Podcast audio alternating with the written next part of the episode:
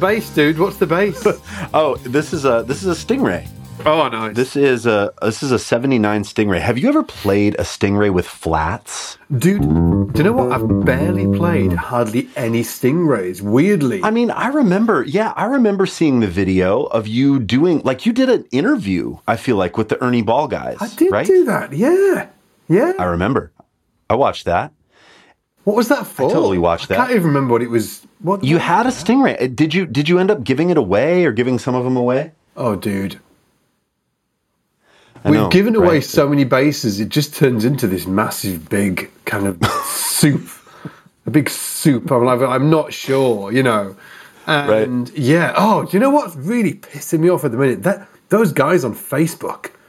Do you know the, the the guys that have like, well, whatever they're doing, they're doing some sort of like scam, and they're like going around, like messaging people. So if anybody's listening, and if somebody messages you on Facebook and they're like, "Hey, we're Scott's Bass Lessons, we're giving away at bass," you just give, need to give us your bank details first. I'm actually, this is no shit. They're doing shit like this. Yeah. They're trying to scam people, and I think that, and you obviously um, had the same experience when you get ran a giveaway for. I who sure was did. It with who were you running it with? It was Spector. Yes, Yeah, Spector basses. it was and Spector. These guys running around. Hey, I'm, I'm Ian Allison. Give me your bank details. What the? oh man. Also, like a, a great tell if you're if you're wondering of like, oh, is this legit? Is, how is the how is the sentence constructed?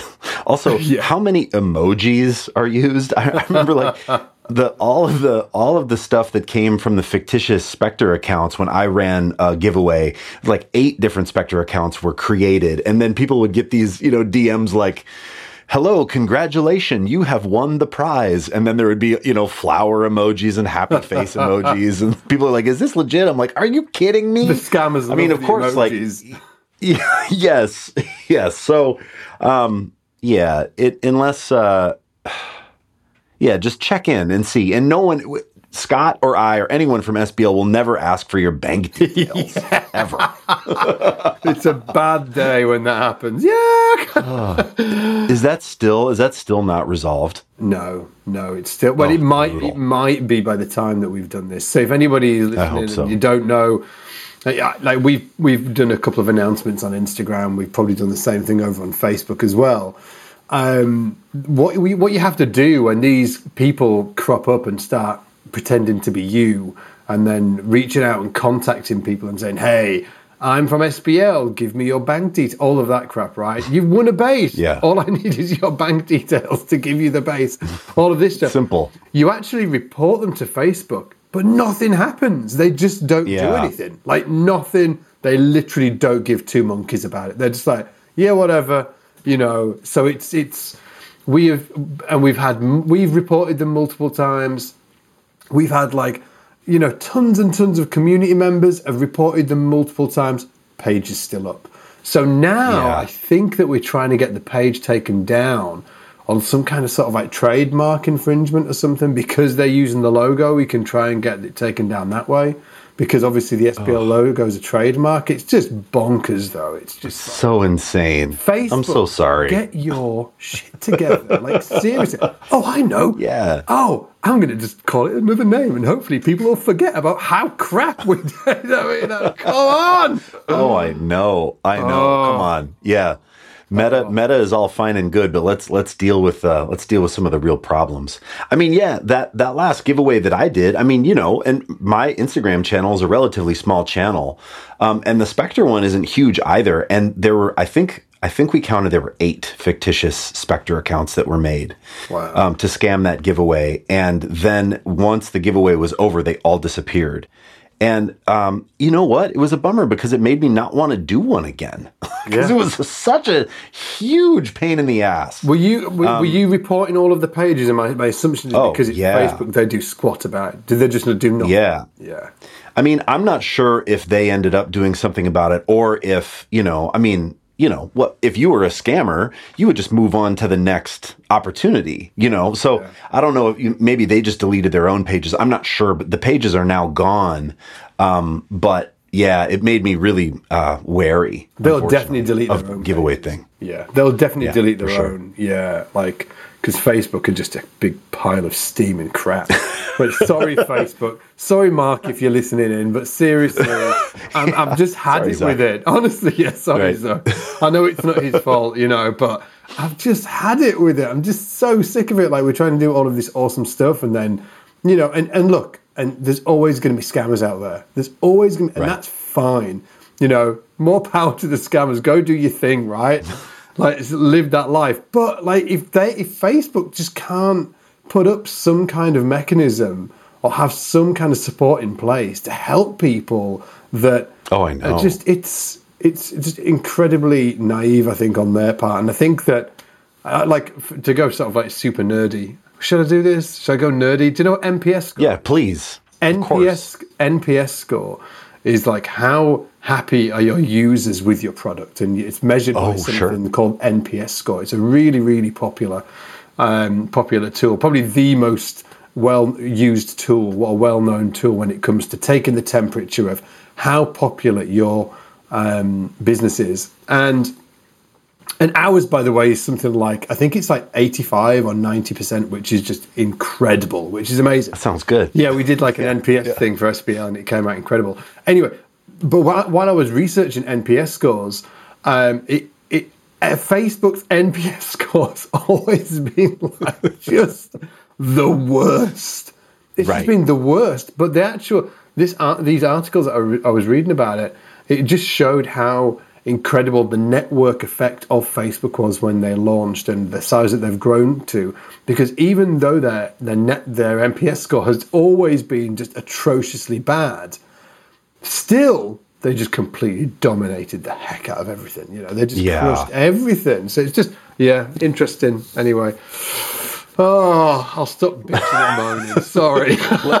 hey, let me let me read you something. Let me read you something. Check this out. Remember, okay, so episode um episode 145, the ups and downs of family life as a musician with Scott. Oh yeah, they, people said some really nice stuff about that. Yeah, Yeah, yeah, I got a lot of a lot of DMs, a lot of messages about that. And remember, in there, we were talking about how you and I both struggle with being present uh, because we love what we do so much. Sometimes the big struggle with family um, is just to be mentally present, not physically present, because hey, we're there. Yeah. Uh, but to be actually mentally present. And remember, and you said if there's anybody out there that has the answer to this, did, please. Did, did somebody message in?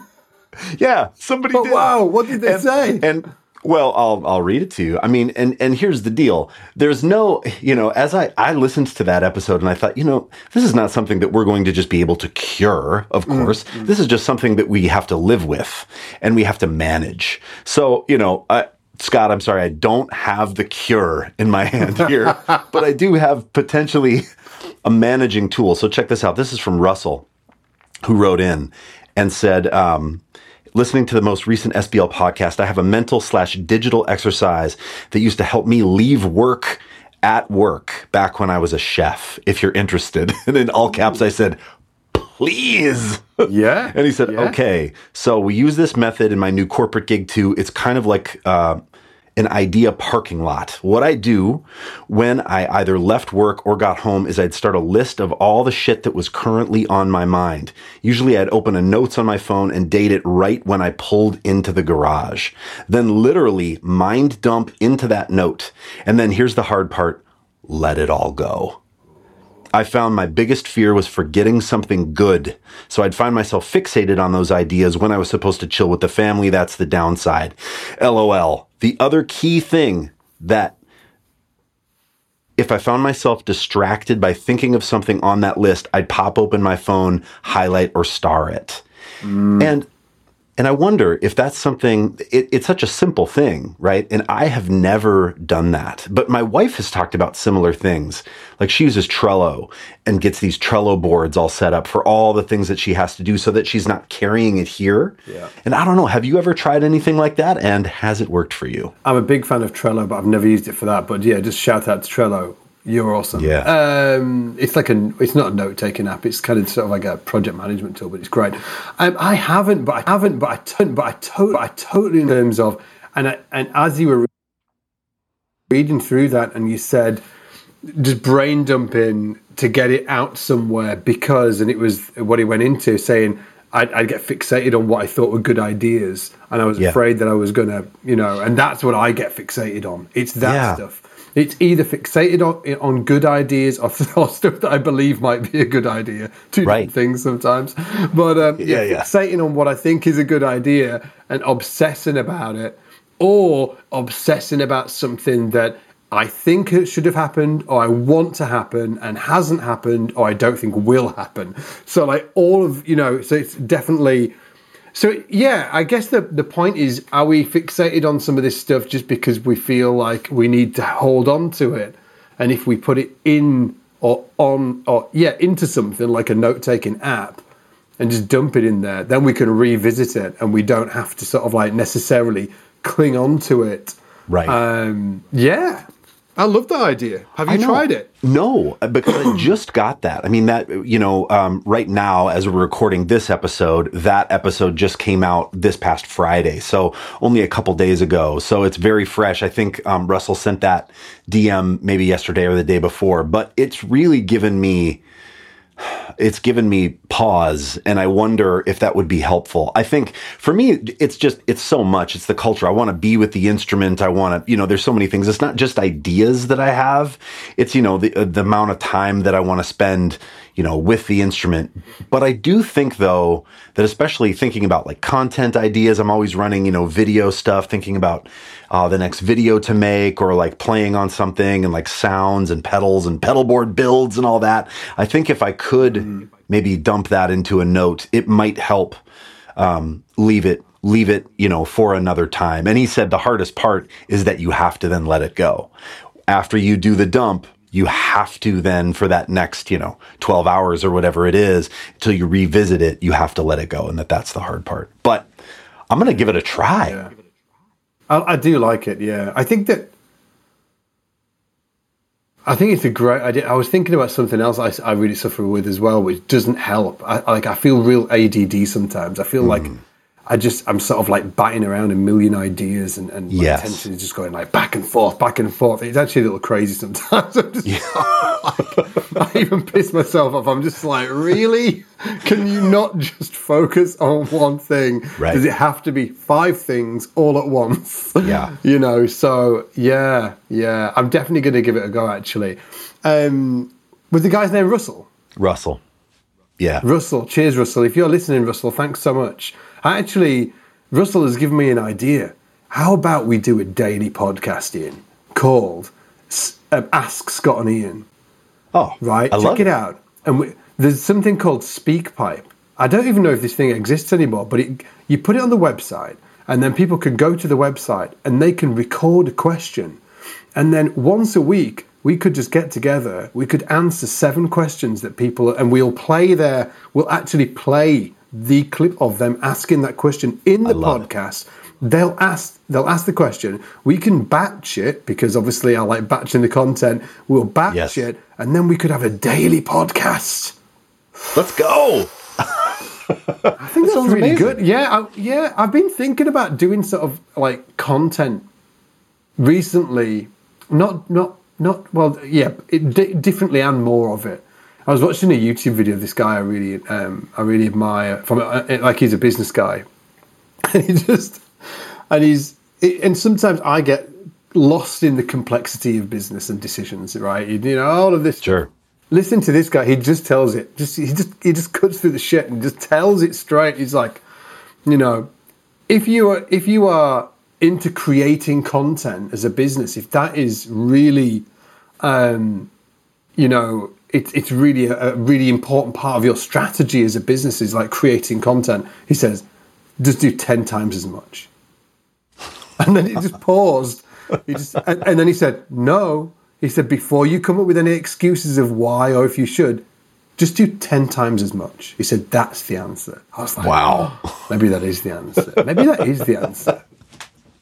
Well, so anyway, we are about to find podcast. out. We should do a daily podcast. Let's go. I actually know. Actually, there's a great podcaster called Pat Flynn who runs a podcast called Smart Passive Income, and he has a weekly podcast, but he also does a daily podcast as mm. well. Yeah. based on that concept of he's got speech pipe. I think it's called speech pipe. It might be called something else. Speech pipe. People leave him questions and stuff. We should do it, man. We should Oh, do it. let's go. I, I mean, I'd, I'd be so in. Yeah, of course. Let's do it. Yes. give it a go. Let's give it a go. Sorry, yeah, everybody's like, Ian, Scott, like, what are you even talking? Like, we're just having a random conversation. Sorry. No, it's- You're probably used to it by now anyway. this is this is how this podcast opens. every uh, episode. yeah, every single time. Yeah, you know every, we're gonna get there. We, you guys, you know we're gonna get. we- You know we're gonna get to the meat and potatoes, but there's a bit of a waffle at the beginning, right? Yeah, well, today we are going to be talking about like last last in the last episode we talked about the Ten Commandments to get in the gig, and in this episode we're going to be talking about the Ten Commandments to keep in the gig. But Hmm. before we even go there, tell me about the Wilcock bass. Is Oh. Wilcock bass? Yes. Yeah, you get it what? out. I have it here too. Um, I just did a big unboxing video, but if uh, if anybody's watching the video content, I, I pulled this out. It's so beautiful. It's black. It you know as you can see, it's jet black, um, high gloss, and then the back of the neck is just insane. It's um, roasted maple, flamed maple. Is it roasted maple? Yeah. Yeah, and the body is roasted too. Viv Wilcock was telling me that um, it's alder, it's roasted alder and roasted maple, and then the fingerboard is this stuff called Rocklite, which is like a Oh, like right, a yeah, like a, a wood composite product. So the whole bass is just like completely moisture free. And the idea with um, drying out or roasting wood is that then it's it sort of caramelizes it kind of gets stiffer and it becomes way more impervious to weather change climate stuff. The idea is you have to adjust it less. And then the idea too is that it's more resonant. It's maybe sustains a little bit longer. Um, and you know whether or not all of that stuff is true i will say that this neck feels like a piece of graphite. I mean you can't move it. It's it's crazy really? yeah, and and it's and it's beautiful too. Um, but yet it still is wood. It isn't graphite, right? So, what um, kind of vibe is there? What kind of vibe is the bass? Like when you play it, is it? Is it like? Do you, feel like it's a P bass thing, or Yeah, is it a jazz it. thing, or is it just, or is it its own thing? so I have it It's plugged got in now. thing going on. Yeah. Yeah, so this is the neck pickup, and the idea. Yeah, it almost has kind of like a hollow body thing in that neck pickup. And um, Robin Mullarkey, or Rob Mullarkey, who plays with Jacob Collier, I guess apparently played like a, a mid 70s Telecaster bass, which is one of those ones that has the neck pickup like smashed close up to the edge of the fingerboard, and Yeah. loved the kind of like woody almost hollow body vibe of that. But then too, there's a sweet spot pickup that isn't really like a bridge pickup. It's more kind of like in the spot where a P is. And then it leans a little bit more throaty P bass vibe. Sounds beautiful. Yeah. Yeah, it's cool, right? And then in the middle, it's kind of scooped out, Yeah. kind of like the jazz bass thing. But I really love that neck pickup. I think it sounds so cool. Have you warm. tried it on a gig yet? Yes, I played it with uh, this artist named Jeremy Messersmith that I play with, and I it was like a little theater gig. And I usually play my Starfire. I have a 60 Starfire that I play on that, and I played this, and it was really cool. Um, the Starfire is very short sustaining, but this thing has all of this like these notes just hang. Yeah. It's really pretty. Oh, it's Um, lovely, isn't it? Yeah. It is. It's kind of glassy. Yeah. Anyway, so I'm I'm really enjoying Oh. it, and there'll be a big uh, a big unboxing and kind of playthrough where I play play along to some grooves on the Groove Trainer and stuff. That'll be coming out on SBL. I think you know relatively soon. Oh, amazing. And that is that model called the Mullarkey. Yes, this is the Mullarkey, named after Rob Mullarkey. And there's a great, uh, Viv told me that he wanted it to be named the Mullarkey and signed off on that um, as a as a bit of a as a bit of a nudge to his wife who didn't take his last name. He said, "Well, something's going to have my last name, and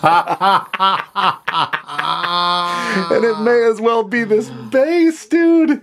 Amazing, amazing. Yeah, yeah. yeah. And if anybody wants to check out Rob Mullarkey, you'll find him on YouTube. He's not super present, but he's got some videos on there that are definitely worth checking out. And he is an obscene, obscenely good player. Like Yes, he is. next level. He is next level. He is just crazy, crazy good. He's um, Jacob Collier's bass player, but oh, god damn that guy, he is so good. He's a monster. He actually went to Leeds. He went to Leeds College of Music. So when I moved to Leeds, Rob just moved away. So it was really interesting. So yeah, because I moved to Leeds in my early 20s. I'd have been like 22, 21, 22. I'd just, I'd been working on a cruise ship for like six or seven months, done that whole thing. And, Yeah. and before that, so I spent a, a year working in a theatre, you know, in the pit, doing that thing. Then I went on to the cruise ships and did a seven month stint on a cruise ship, then moved to Leeds. And so I like moved to Leeds. I was like, yeah, I'm going to get involved in the scene and stuff like that.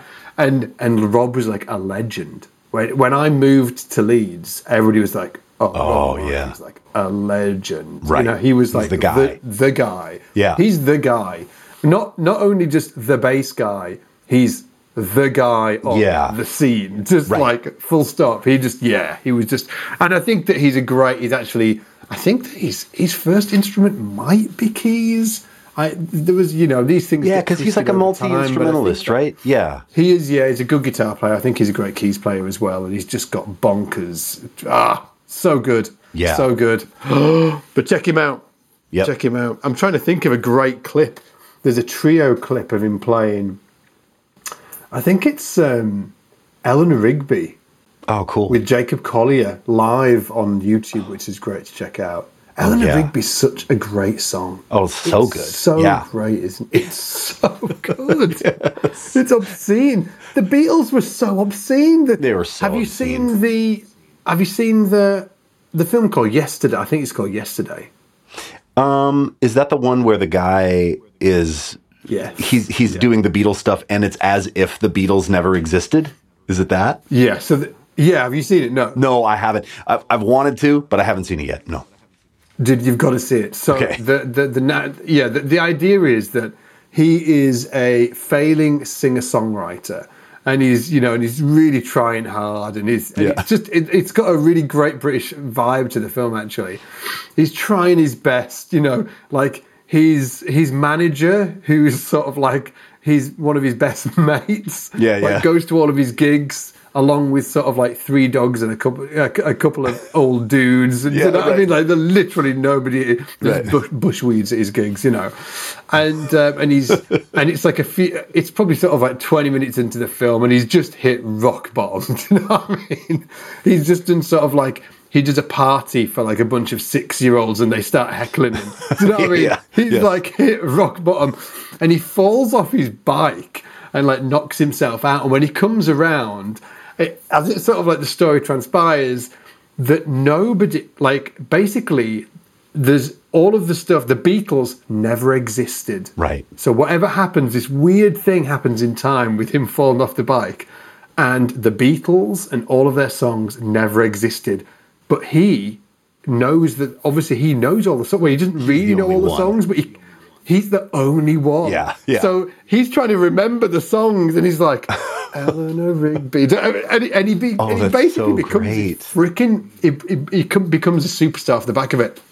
But there is a really great clip in the film where Ed Sheeran and uh, the, the main character, and they're both Ed Sheeran's playing himself, and the main character is um, is obviously playing himself, and they're they're backstage, and Ed Sheeran challenges him to a songwriting contest, kind of backstage, in front of all his all of his friends, oh. and and Ed Sheeran's like, "Come on, we've got you've got 20 minutes." He said, "We're just going to go away, write your best song, and then we'll play it in front of everybody." So Ed Wow. Sheeran goes away, write, writes his song. This dude goes away, and obviously he's he's just going to use a Beatles song. now. so Ed Sheeran comes. Ed Sheeran comes back and, and plays this great song. And I was like, listening, I thought, this is a great song. Obviously, it was you know written for the film and stuff like. But plays this song, and then the the, the main character plays. I, I think it's like I think it might be yesterday or so. It's just this phenomenal song. I'm like, Yeah. oh, this Beatles song. And I was Yeah. like, it's so well written when you hear it against something that has like a modern day, everything's kind of diatonic. You know, that's very Ed Sheeran, right? Yes. But with the Beatles, it just wasn't like that. It was Right. really, really, the harmony was just so interesting. And oh, it, that's where. He plays the long and winding road, and it oh, is Oh, cool. phenomenal. It's the long and winding road. it's and it's so the harmony is so beautiful. Oh, you've got to watch it, dude. Oh, I will. I You've gotta will. That- I will. That's been one on the list. And and uh, and speaking speaking of films, tonight I have booked myself a ticket to a it? place to to go see Dune. I'm gonna go see Dune tonight by myself. a late show. Your own, yeah. Yeah, on my own. It's just going to be me. I actually love seeing movies by myself. It's funny because my wife was like, "Are you uh are you going to bring anybody?" Or I'm like, "Nope, I'm just going to go." I'm like, "The the only person I'd bring to this is Scott." So Scott, you're going to be there in spirit with me seeing this movie. Have you seen that yet? I'll be there, man. I haven't seen it yet. I haven't Yeah. seen it. I'm absolutely bursting to see it. I um do you know when you were saying that I love seeing movies on my own? I'm like I do actually like watching movies on my own, but I love watching gigs on my own. In mm, fact, yeah. to the point where I actually don't like going to gigs with people sometimes because they freaking talk. I'm Yeah, like watching wanna- the band, man. Sure. And you know who the worst is? My wife. Oh God. Oh, there's so many times we were in New York together. Oh. I know. I took her along to this gig. I can't Yeah. remember who was playing, but it was just sort of like it was just. It might have been down like 55 bar or something like that. Actually, it, this this has happened on multiple gigs. I've watched gigs with like I went down to 55 bar many times. Um, Smalls, which is another great club in New York, many times, and my wife's been to all of these places many times. yeah. And I'll be there just sort of like watching whoever, right? And Lisa will be sort of like, hey, so what do you think we should do tomorrow? I'm like, dude, this is Now a life changing moment. Yeah, now is not the time. Yeah. I can remember being Uh. in 55 bar and I was like a massive fan of like Mike Stern and Richard Bona and like all them guys, right? And she's just And, to uh, her, these these are probably just sort of like, you know, I don't know, just some other guys. There's just some guys playing the Yeah. gig, maybe. Oh, absolutely. Yeah. Yeah. She doesn't give two hoot, and, and she's really she'll just speak to anybody. So I had this really funny time. We were in 55 bar, and and it was and like Lincoln Goines no, not Lincoln Goines. Lincoln Goines was playing another night. This night it was Richard Bona and it was Mike Stern, and they were doing Wow. this killer gig. And like every sort of like minute, Lisa would be like, "Ah, but and I'd be like, dude, dude. right. Anyway, so in the break, I'm like, oh, I need to. I think I was smoking at the time. I was like, I'm going to go have a cigarette outside, and I'm going to come back. So Lisa's like, okay, it's too. It's in January, so she stays inside the 55, and I go outside for a cig, have this cigarette, come back in. She's like there. Like in amongst Mike Stern and Richard Bona, like taking se- taking selfies and stuff. I'm like, what is Unbelievable.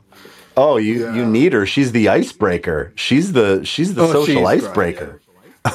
She's great, man. She's great. Anyway, enough of my story. yeah, that's Should we great. do it? The Ten Yeah, Commandments sure. for keeping the gig. Let's let's keep that. gig. So, yeah, let's keep the gig. So, if you were listening last week, you'll have known that we did the Ten Commandments to get in the gig. If you didn't, I'm going to give you a quick run through, and this is in terms of getting the gig. So, first off, was well, number one, community is everything. Get involved in your area, jam nights, open mic nights, local gigs.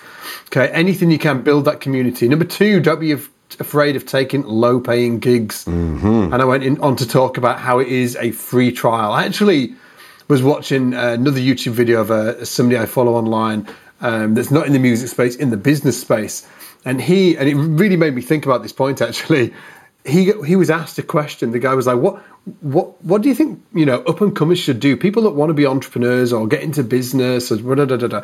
And he was like, "Just go find somebody and try and work for free." He Yeah. like, "And do a better job of it." And I was like, "Wow!" It kind of reminds me of you know what we were talking about last week. If anybody's freaking out and saying we're devaluing you know music, please go listen to um, the conversation last week. We are definitely not devaluing anything. Okay.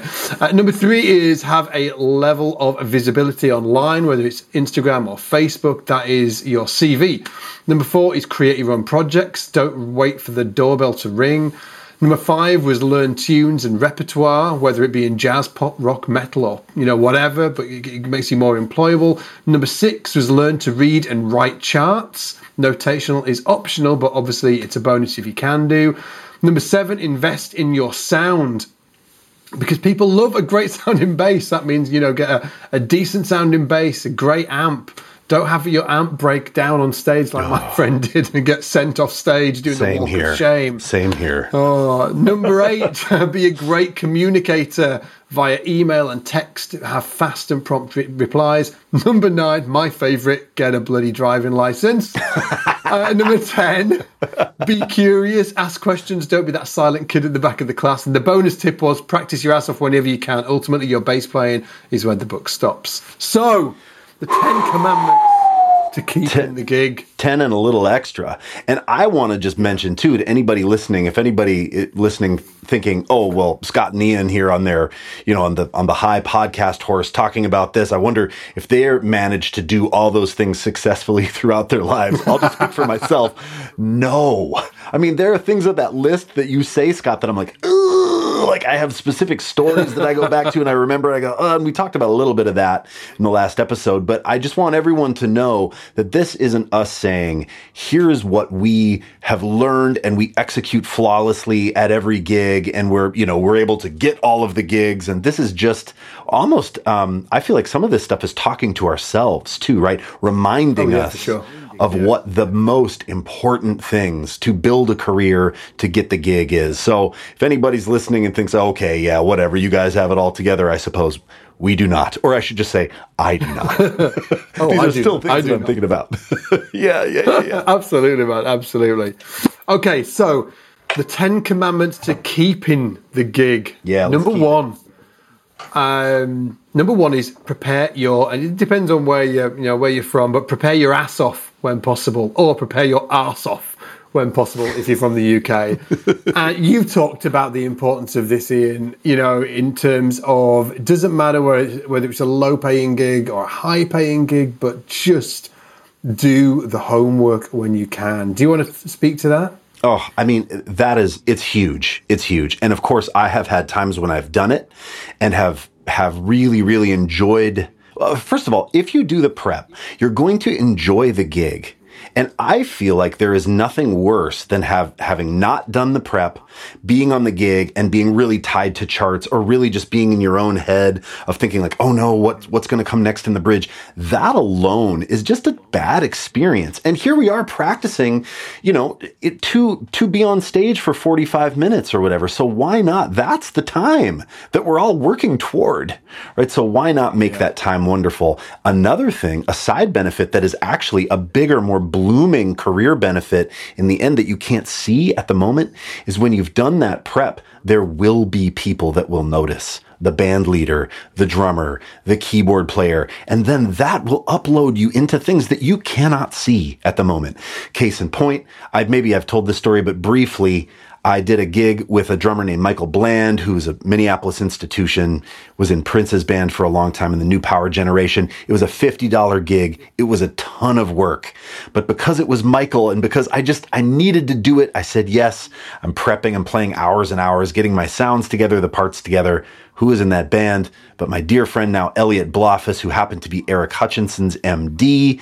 And I got as a result, the Eric Hutchinson gig, which I've been in for, geez, almost the last seven years now. Best gig that I've ever had in terms of a touring thing. And it was because I put the prep in for the $50 gig, right? For the gig that I thought, oh, I wonder if this is going to go anywhere. But I knew that if I said yes, you gotta, you gotta have your yes be yes and I knew that I had to do great at it. And then someone noticed. And so it's yeah. huge. It has legs. So prep for everything. I mean, I'm, I'm sure you've had yeah. that experience too.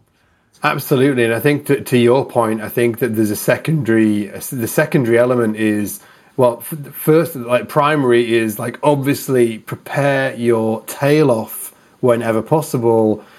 And the secondary part of that is, and that is and when it comes to how much you're getting paid, that does not dictate how much effort you put into it. You know, you can't you know you you can't have a rate your effort can't be tied to the the reward financially from the gig. So if you're getting paid $50 you still have to put in the same amount of effort as if it was a thousand dollar gig. Yes. You just have to because the reality is that on that $50 gig you're going to be playing with probably somebody that you're going to work with in the future who Or will not, be the gateway right. into or not maybe, Yeah, right. yeah who will be yeah who will be the gateway into you know better paying gigs you know more whatever i mean sort of like you will feel a progression but the most important thing is that you don't you don't ratchet back your the effort that you put in if it's just a lower pay gig because it's a it's a really really big mistake to do. One hundred percent. And and can we speak to this? I mean, that the prep thing, we both just spoke about it as kind of, or I was thinking about it more in terms of getting the gig. But do you have any thoughts of, around this prep thing in terms of say say you've been on a gig, whatever it is? Is it church? Is it a cruise ship? Is it a wedding band? Is it is it a high level artist? Say you've been on that gig for a year. What does preparation have to do with keeping the gig? I think it's just it's because of the what's the word when you get on that gig and you've just and you turn up and everybody can see that you've just killed it and you've Yeah. put in all of the homework they will be like this is the guy or this is the girl eh, this is you know to, like, to move forward into the sunset. Yeah. yeah. Yeah. Absolutely. Yeah. You, you just gain so much confidence of other players when you do that that it will really relieve anxiety on their side and, and make them feel really comfortable in in terms of working with, with you on an ongoing basis. Yeah. And and check this out too. Here's here's just another tip. I remember so after I was with um, Eric for a couple of years, you know, here's the thing. You've done all the prep and then you, then you sort of coast. So there's this big uphill thing and then when you've been in the gig, now you're coasting. Everyone knows the set. Everyone everyone, you know, you know it. And then then it's up to you to find out how your band leader or artist likes things to move. Is it just is it going to maintain this level or like with Eric, he would sometimes say after we'd been doing a tour for a couple of weeks, he would say, "Hey, tonight everyone try something new." Just one thing, try something new. And I thought, oh, that's interesting. Not every band leader has that priority. Not every band leader wants you to try something new. But I thought, oh, that's so what it made me do is start to think about the tunes and really go in and say, like, how could I make the pre chorus? Like, I haven't thought about the pre chorus of this tune. How could I make that pre chorus pop a little more? Or how, or what's some space that I could leave that really highlights the keyboard, right? So for me, it's, it's been about um, preparation even into the gig has been about revisiting that material and wondering, are you doing your best? There's probably room for growth at every stage, even though, even if you think the show is killing, right? And if you then talk to your band leader and say, Oh, hey, I was thinking, you know, I'm to, I'm to try this new thing. And they respect that. Oh boy, then that just shows them that you're in it, that you're still thinking about it, that you're not just thinking about whatever you're going to do after this tour, right? That's, that's a big thing to pay attention to. Yeah, huge, huge on all fronts. Yeah, I, like I think it's it's it's it, you have to. Well, it kind of sort of like feeds into something else actually that's going to come up. so I'm not, I won't Oh, talk yeah, about yeah, it yeah. I was about Great. to sort of like get into it. But yeah, but absolutely. And also when you're on those gigs, you are going to be given um, material to work on, and you know like new material. Yeah. just you know again, it's like prepare your ass off when it comes to that. You you want to be turning up and, and you want to relieve anxiety. A lot of it, you know, when it comes to keeping the gig, it's like relieving anxiety on whoever's running that gig. It's like relieving anxiety for them. And if you prepare, whether it's a new gig or you, you've had that gig for a while and you're learning some new material, when you've prepared, it just relieves anxiety for whoever's running the gig, and it means it makes them feel like you give a shit and you're doing your best, the best job you can. Um, and in number Great. two, actually, on, on this list, number two, and this is where I'm really crap, actually, but I, I do know um, a lot of people or a few musicians around here that are great with this. And people like my wife, for instance, who used to book a lot of musicians, Mm. this was really important to her. It was number two, be early to everything. Just be Oh, early. yeah. Just be five minutes early. Don't be the guy or the girl that's always late because it freaking drives people around the bend. Yes. It really does because it increases anxiety. Are you an early bird, Ian? Are you? You know- I'm, I'm always to the wire I'm a little bit. crap with it, to be honest. I, I have tried to, I, I think it varies for me. Um, I have I did a, I did a story on Instagram. I don't know, probably about two years ago now. That that a lot of people were like, "What are you talking about?" I actually, so I've tried to be the early guy, but I turned up to a session once, you know, twenty minutes early, went in, and that actually stressed out the engineers so much because he didn't have the stuff patch. He was like, "Oh, you're here," and. and it was at his house. and and so you know now I'm in his house and he's like, "Oh, uh, all right, hold yeah. on." And he wasn't ready for me. So I think I think it's just contextual. I totally agree yeah. that if there's a call time, um, you know, you don't want to be the guy showing up last minute and plugging in a bunch of stuff and when you know the band is like waiting around for you. I've had that experience at studios where the yeah. band is ready and I kind of show up maybe, you know, 10 minutes before, but everybody got there 30 minutes before and I kind of feel like, oh, they're kind of waiting on me a little bit. But I think it's just, I think it's contextual. Um, you know, the best thing to do is just like, yeah, err on the side of early. It's certainly better than erring on the side of late. Yeah, that's for yeah, sure. Just don't be late. Just don't yeah. be late because it. Yeah, it sucks for everybody. Yeah, it, it sucks for everybody. Especially, I'm not sure. Have you ever worked with anybody that's always late? Of course. And to, and when you're traveling somewhere, it always sucks, doesn't it? When oh, because it just adds, and everybody's there waiting to go. Yeah, and, yeah, and everybody's ah. Yeah, this. Yeah, so maybe yeah. should maybe that shouldn't be be early to everything. Maybe it should be like don't be late to yeah. everything. Yeah, you know. I think that's right. I think it is contextual. Yeah. Number three, you'll know this one just don't be too loud. Oh man, that's that's really good. don't be That's loud. really good. Oh, yep. don't, don't be too loud. Um, I'll I'll give this one. Um, I'll give this one some context. It's for bass players for whatever reason. It's actually quite easy to be to, to kind of swamp people with the low end and just yes. be too loud.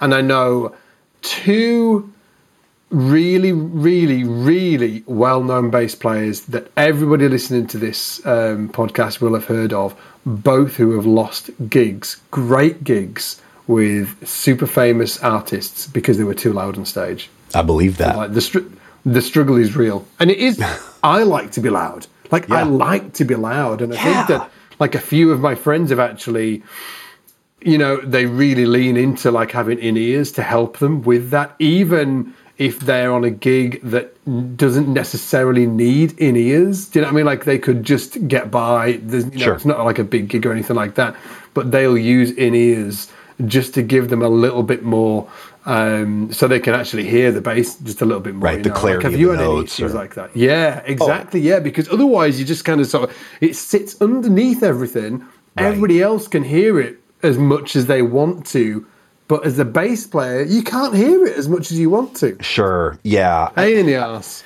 This is this is like such a it's a tale as old as time, right? I mean, I think the volume thing, it's so interesting. Like I've heard, you know, there's the the 55 bar set that like talks about oh, you know, setting up pedals like a DoD meat box or some kind of low end thing to step on at the right moment and yeah. blow up the PA. And and there's a really interesting thing in that kind of like jazz world where it's these huge dynamic explosions. But the world that I play in, like the more pop rock world, is way more about like even levels. And I mean, I remember once I had, you know, a bunch of bass boost on a preamp and I had, you know, a big, big octave pedal sound. And I was working with a great front of house guy named Cody Anderson who did stuff for Prince. And I remember, you know, stepping yeah. on something to make this moment explode. And after the gig, he was like, What are you doing?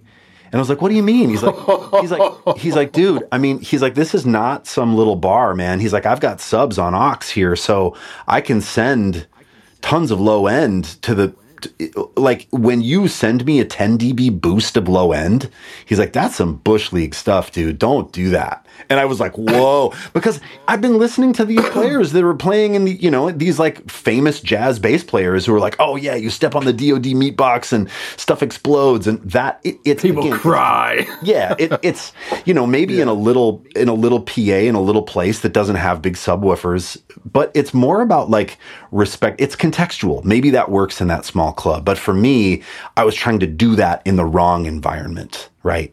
And so I've never had a big issue with being too loud on stage for people. If anything, I think I err on the side of being maybe a little too quiet and I get asked to turn up.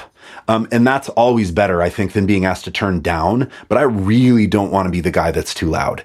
Um, but what I have struggled with is, you know, I play with all these effects and stuff. Over the years, I've struggled with levels. So sending front of house the right thing so that they're not getting oh, exploded so with the big fuzz sound. Like yeah. Down, yeah. Yeah, right. So that you know you're you're sending consistency no matter kind of what sound you're using if it's a big aggressive fuzz sound or a or a big, you know, octave pedal thing that still the levels are within like a 3 dB range. And that's something that you can do at home and just watch meters in a DAW or on a preamp and just kind of see when you're stepping on that stuff what is it doing? Is it is it creating a huge boost at 40 hertz that that you're not really hearing at home, but you're it's going to explode in a giant PA system.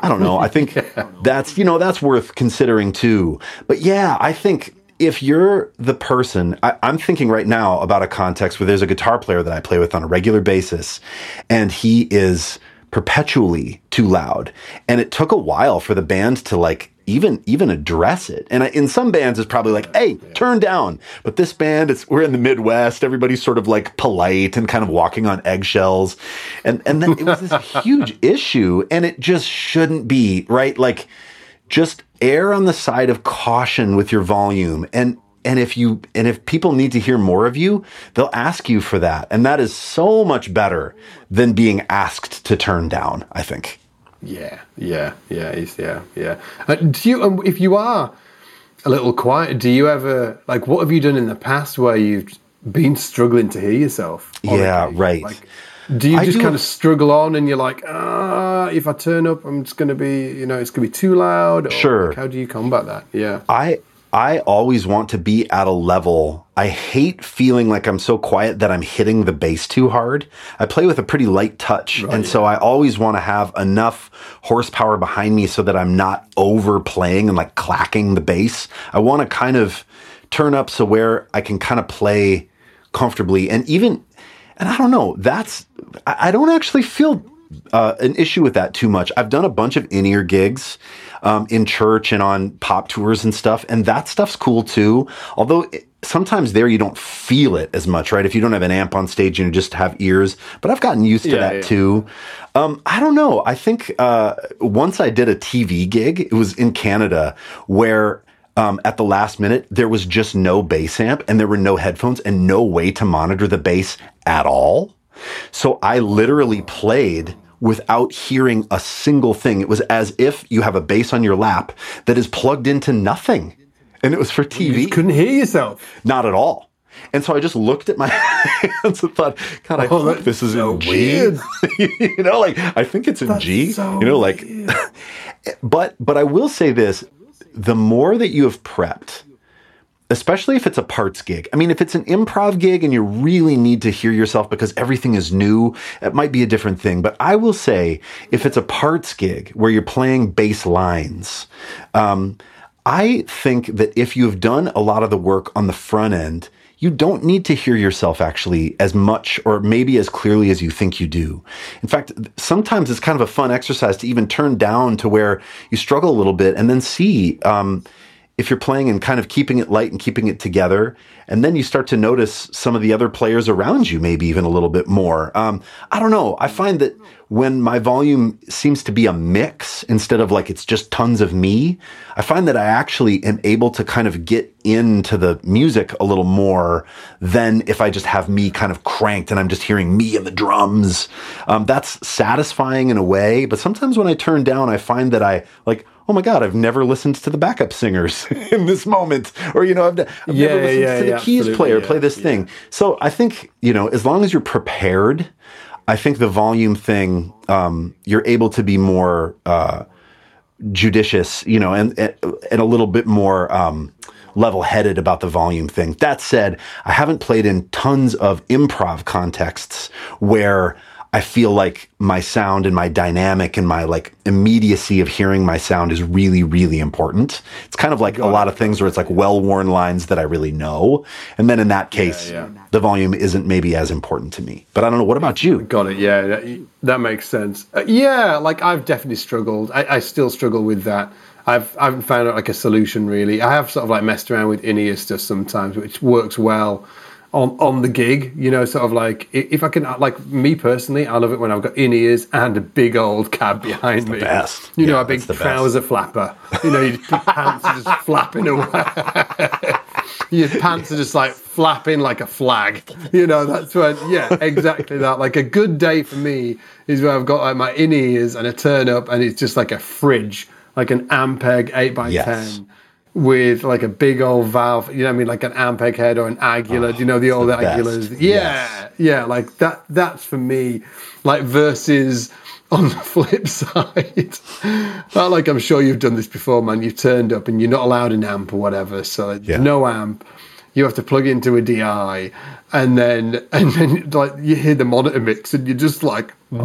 what is? You're like, what's that weird? What's that weird instrument playing? You're like, oh, that's my bass, and it sounds sort of like a detuned banjo. Yes, that is awful. Ah, and typically, like monitor engineers will will high pass those wedges so that they don't blow them up, right? So that everything under hundred hertz is filtered out.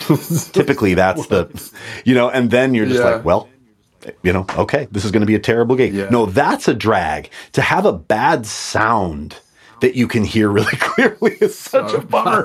I almost So would rather bad. than like turn the monitor off and just and just almost like feel it in the house rather than hear the like tinny, terrible like ten inch. Absolutely, You absolutely. know, like, oh, I had yeah. a real sort of like uh, uh, debate with the monitor engineer out in Montreal. I was doing the uh, doing something for the Grand Prix out there years ago, and um, f- for Ferrari, and uh, we were doing some sort of like event for Ferrari, and it was really cool, and we were really looking forward to it. But the monitor engineer, oh, like everybody else was fine. It was just a bass thing. He was just sort of like, yeah, that's the sound, and I was like, dude, you've got to come and hear the sound. Like, I'm I'm telling you, it's bad. Like, but you've got to come and hear it for yourself. So he came over to the monitor, played it, and he was like, "Sounds good to me." I was like, "No, no." and, and that was the start of a long debate. It was brutal, man. It was awful. Anyway, yeah, don't be too loud on stage. Don't be too Yeah. loud on stage.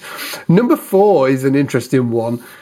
Don't practice on the gig. Oh. It's kind of sort of like this term that is thrown around a lot, isn't it? Don't practice on the gig. What does that mean for you? Wow. Well, I just thought, I immediately thought of something, and now I wonder if that's actually what you're saying. I immediately thought of in a session when people are just noodling in between takes. But maybe that's not what you mean. Oh, that as well. Well, that as well. yeah, that as well. Yeah, Um, yeah, yeah. I remember doing that. Everyone does that in the beginning. You know, you know, you're playing your licks or whatever, and you know, and everyone can hear you because you're on headphones or in ears or something in a studio, um, or, or in a practice space or two, too, like at live in between tunes, um, or especially at a rehearsal. But I remember I really noticed this guy, Michael Bland, I've referenced him before, great Minneapolis drummer. He will sit, he will do a take, he'll, he'll, la- you know, he'll end the last take, clap, and then he will fold his arms and wait. And the sticks are kind of sticking up, you know, and he'll just fold his arms and he'll sit and he'll talk, but he will not hit a drum ever unless asked to. Like, hey, you know, check your snare, make sure, and bang, bang, bang, bang, stops. And how many drummers do you know? Or I mean, it's not just drummers, but are going and playing like playing some oh, style or like crazy busy that they're not, you know. And then the tune starts and they're going, Yeah, yeah. "Ch, pa, ch, boom, ch, practicing some chops. They're just practicing some dude. chops or whatever in between. Yeah, like it is and I a mean- real thing, isn't it? Yeah. Yes, yes, yes. And it really, I mean, I struggle with that, but I try in between stuff to turn my volume off. And then if I'm, I'm trying to work something out, maybe just work it out without the volume on, um, but really not try to play something that takes everyone out of the vibe of the thing that we're doing. I think that's really important. But, but do you maybe mean practicing all the sick modal licks that you've been working on I- when well, you're playing both, Don't man. Stop Believing? Yeah, yeah. Well, yeah, absolutely, exactly. Yeah. But it's both. Yeah. it's both. I think that, and, and I've definitely been guilty of both. Sure. Like, def for me, it's more the first one actually. Okay, what You, okay. what you what you were talking about of in between. So like you're on the session, and and just for context, just to give people kind of like so you can um, just imagine this. If everybody did this, it would be a complete like just noisy din between the takes, yes. right? If so, so it puts everybody. It kind of just it's like this unwritten thing where it kind of pisses everybody off, especially if they're experienced because they're just because it feels like you're disrespecting other people. It's almost like you're going to talk really loud, ah, you know, and nobody can talk because everybody's got to sit. Nobody else can sort of like d- start doing what you're doing because then it's going to sound crazy. So everybody has to kind of sit there weirdly while you noodle about Yes. instrument, and it's just. It's like this unwritten rule that I wish somebody had told me about when I was getting into Oh, this me game, too. you know, because it, and it outs it is you. real. it outs you as a noob Oh, yeah. right away too, right? Like everyone's like, "Oh, okay, yep." I, it, it puts you in a position of like, click. You are like a like a C plus uh, experienced player, sort of like you know what I mean? It's just like, we've got one of those guys. Yeah, we've got one of those guys. Yeah, absolutely. yeah, So don't do it. But to, but to your other point, yeah, don't practice while you're playing the tune Mm-hmm. either, especially when it's wildly out of context. And I think that you had your what was your example? You know, you know, you're burning modal chops over over like a journey tune, over "Don't Stop Believing." You know, like Yeah, yeah, you're ripping out your sort of like your fallopian flat nine tune or whatever. I mean, you're like mode over sort of like don't stop believing. I'm sure that this is going to fit in here somewhere. You know, you're like because that has happened as well. Like I haven't done as much of that, but I've definitely been.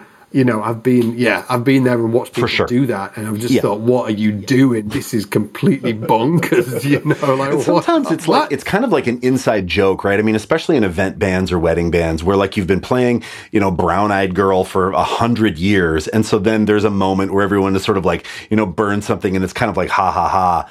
And I understand that, and I I get that, but I never like to do something at the expense of the song, even if it's a song that is really threadbare. Um, I love playing with people that actually care about the song. Like the song is the thing that we're doing, and we're you know we're at somebody's event. Respect that. I I get it when people do it, but I don't like it. And I never, I mean, like I never try to do that to elicit like a funny response from somebody. it just I really don't love doing that. But uh, I get it. I mean, I also understand. Um, it can be kind of like a wink in the band for something, you know, that everybody hates doing. But then like, man, at that point, get a different gig. Yeah, because it is contextual, isn't it? I, I think that on some gigs you can definitely experiment.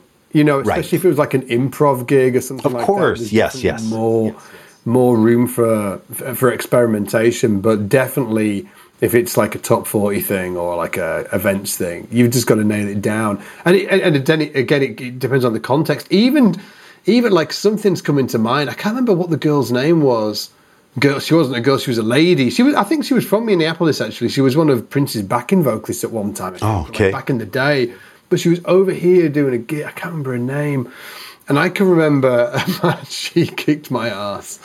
Um, there was like a. It's it, yeah. I want to share this story because it's important because I think Yeah. as bass players we ha- we have a, like a lot of power in terms of the cool things that we can do, and sometimes it, it just doesn't work out. This was one of those times. So we're playing playing this tune, and the chord sequence was doing its thing, and I'm playing the roots, and then I was like, hmm. I bet the bet the major third would sound great on the bottom of that chord there. Sure. Right. So it, let's for let's for instance say it's going to go it's going like C C C C F F G G. Now th- those weren't the chords, but it's, let's say for a hypo- hypothetical Right. um, moment it was right. C C F F G G. When it went back to the C, I was like, mm, I'm going to play a low E in the bass. It's going to sound cool, right?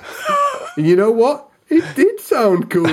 you did not think it sounded Right, cool. right, right, right, right. Dude, she told me a new one. She was like old school. She like told me a new one. and I've I've had that mm, like a few times actually. Hmm. It's it's actually a personal um, issue of mine. Is it's I'm very I really like to reharmonize things on Yeah, the fly. It's sure. what I really like to do. I really like to do it. It's, it's kind of just sort of like I really dig harmony. I really like reharmonizing, and I really like to be experiment like experiment with bass notes under chords. And I know enough about harmony to be able to do it well on the fly. Right. But it really doesn't like bode well in certain circumstances. Yeah, I mean, you know, and I've definitely got myself into trouble like sure. that in the past. There are other crews though that if you did that, people would go like, "Whoa!" People would give you big claps for it, right? It's it's Yeah, totally yeah. contextual, like maybe in more of like a gospel R and B context, but in like a part playing context, I can totally see. I mean, the gigs that I've done with Bland too, like he he pays attention to the smallest things. I remember going from a G to a C through a B once, boom, hmm. boom, doo doo, and he was like, and he has perfect pitch, and he stopped, and he said, "That's not the part, man." And I'm like, "What do you?" what? And he was like, You're getting to that C from a B, man. I hear you play that. Boom, boom, ba da. That three to four. It, it comes down from the D, man. It's the five. Boom, boom, B da. That's what you got to play, man. And I was like, Whoa. Yeah. And, you know, it really matters. Doesn't it? it in certain matters. circumstances? Yes, Yeah. that little stuff. It really matters. And what what actually matters is figuring out. It all comes back to this thing that this isn't really about music. It's about PR. It's about people. Mm. Like you choosing to play the E over the C, the inversion, is not that not isn't always always a bad choice. It's just that in that context with that band leader, you stepped on a landmine. Yeah. Right? yeah. Right? She was like, Like, "What are you doing?" yeah. And then and then and then so you're smart and you're and you're a good, you know, person who cares about this stuff. So then I, I bet you didn't like then just do it more to annoy her. Then you're like, oh, got it. You file that away. right. You file that away and say, aha. Yeah, yeah. You have now just learned something about your band leader, right? In this context, that's not the right thing to do. But, you know, again, you play that on a more of like a gospel forward gig and people are freaking out. Like the more you can reharmonize, the better. And, you know, in some of those, I've had a yeah, few of those yeah. things and I don't know how to do that as well, or I'm not as comfortable in that zone. But I remember like thinking about, thinking about a third thing and, and people going like, whoa, you know, and, and loving it. And Yeah, yeah, yeah, Oh, yeah, wow. yeah, yeah, Like, yeah. Amazing. I need to learn how to do this better. So it's just, yeah, it's, it's people, right? It's learning your band leader. Yeah. Oh man. Yeah. So don't practice on the gig. Don't throw any tritones in when you when the note. But that's another one of mine. Oh, you know, Tritone Like, mm. Yeah. This D flat's going to be great where that G seven is. I've had. that- Oh man. oh, Great. Yeah. So as as Ian said right at the top, you know, we were talking about. We were trying to keep it real and be like, "Hey, we're just we're sharing this stuff not because we we know all of it, Right. Probably, it's probably because we we've made all of these mistakes and And continue to and do so. and, continue to do so. Yeah, absolutely. Yeah, yeah. Uh, the next one's number. What are we on? One, two, three, four, five. Oh, we're on number five, right? Number five. This this is actually um, one that I think is not not so obvious, but I think it's really interesting and definitely um, for a talking point. Number five. Be consistent. Be consistent, and what I mean by that is. Uh, musicians that are really consistent, and, and I'm I'm assuming that what's that guy you were just talking about? The guy, the MD who heard that, yeah. I bet his consistency is just absolutely on the money. And Yes. any of those studio musicians, the really famous studio musicians, their consistency is just absolutely on the money. And it's something I've thought a lot about. I guess in conversations with Sean, like I've met Sean Hurley a few times, and and, when, and I've been there and watched him play, and he's just so consistent. It's his just everything. Not only about like who he is is consistent. I mean, his playing is hmm. so consistent. It's it's almost like you could. It's just perfect all the time. He it's and he and he's consistently great at it. Like, and break that down. Are you talking specifically about his dynamic, about his articulation, about his like ostinato repetition? Like, what is the consistency? Ju- just just all of that, all, of of, those things, and Yeah. all of it. Yeah, it's just sort of like it's it's just perfect all of the time, and he's, he's consistently great. He doesn't he doesn't really have like I'm sure we all have bad gigs, right? But his bad gig is going to be great because it's because he's consistent. You know what I mean? Like that. Yes. His Yes. bad gig's going to be great because he's so consistent, and Right. he probably values. Like I've not really talked to Sean about like like if he values being consistent but what he's what he's talked to me on several occasions about is sort of like the cons- like consistency of notes making sure that all of the notes have the, the same kind of dynamic and being Yeah. very consistent within his dynamics and like it is important to him you know and i think to all of those studio musos it's definitely like this unsaid thing of consistency. So there's that side to it, but also consistency in terms of performance as well. Like, and a drummer comes to mind for me, um, guy called Dave Keach, who I've not played with in, in, in many years, but I have played with him a lot in the past. And damn, that guy any gig that he just he did, he just he nailed it and he just did it perfectly, never overplayed, never I mean he just and he was always super consistent. Oh, and what a, and what a gift he wasn't like, that is, right? Yeah. yeah. And he wasn't super chopsy, wasn't flash.